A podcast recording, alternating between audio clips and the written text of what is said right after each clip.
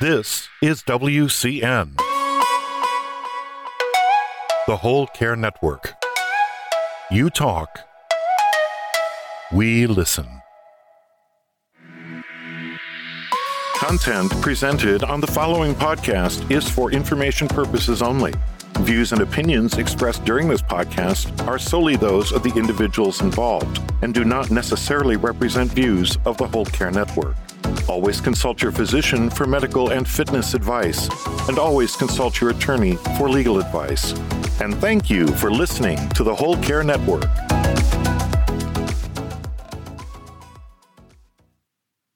I was thinking about the phrase, the hours are long, but the years are short the other day.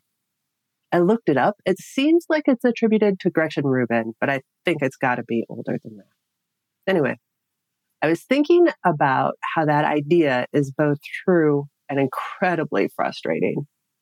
You look like you're kind of in that space though, where the exhaustion and the brittleness is right around the edges, but so's the sentimentality. When you talk about the people you love, you have that soft look in your eyes. But I'm not sure if you're going to smile or cry or both. So let's just talk for a while.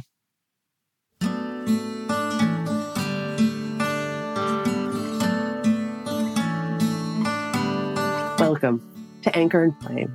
I'm your host and principal celebrant, Heather Slutsky. Today, we are grabbing a go bag for remembering why we do what we do. Go bag episodes walk through a specific kind of moment for anyone who is a caregiver. So take a breath, get a sip of water, and let's go. It can make a lot practical sense to take care of yourself in a way that helps reduce emotional exhaustion. Also, when you are living a life of emotional exhaustion, it can be impractical or even impossible to do a lot of things that are viewed as typical self care. The other challenge can be that thinking about how you got here is looking into the past and sometimes at things that are never going to be the same again. That can work as inspiration, but sometimes it just adds to the exhaustion.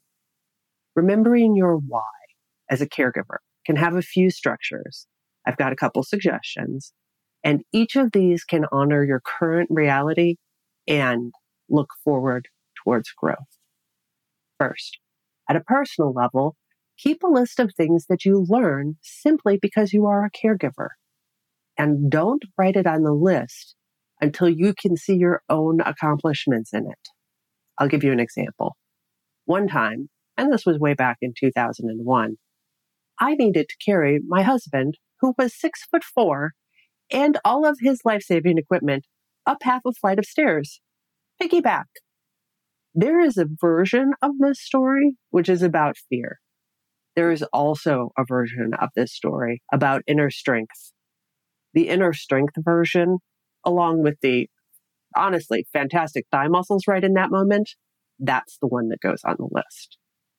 Second, you can write a mission statement or maybe two about what you are trying to accomplish as a team. This is genuine goal setting, potentially around the end of life, but also potentially around the next month or two. And it is possible to take the same goal and make different versions of your mission statement depending on how dark your humor is feeling that day. Your mission statement might be, I want to dance at my daughter's wedding. Your mission statement might be, I want to do the Macarena in a Hawaiian shirt at my daughter's wedding. Your mission statement might be, I want to make everyone cry with my pitch free version of I will always love you at my daughter's wedding. Third, Share your knowledge with others. Some of us are naturally inclined to give a hand up to others who are just starting the path, but altruism can really be a boost for anybody. It is another way to remember just how far you have come as individuals and as a team. This might also be a good time to send a text message to a mentor from when you began, just to send a little love their way. Finally, remember the person you're in partnership with was sometimes annoying even back in the day before caregiving began. Nothing about being entrenched in caregiving makes anyone a saintly angel all of the time.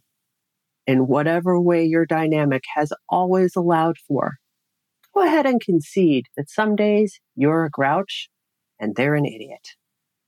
Regardless of how you choose to rest, you are deserving of a little extra care today. And I've got a few suggestions for you.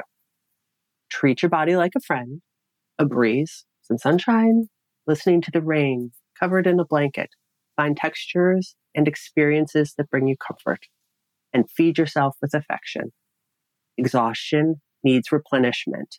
And did you know that B vitamins tend to run low during prolonged stress?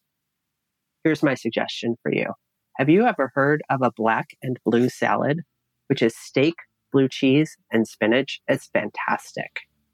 You can load some indulgent B vitamins especially if you're eating vegan, check your B vitamins because they come primarily from meat and dairy. So, whatever supplement you use, go ahead and make sure you're getting enough of it. Thanks to everyone who's listened to this episode. What I want is to help you know that you are not alone, even if the moment feels lonely. Anchor and Flame podcast is free, but if you would like to buy me a coffee, please visit anchorandflame.com slash podcast. Finally, consider rating Anchor and Flame on iTunes or wherever you hoard your podcasts.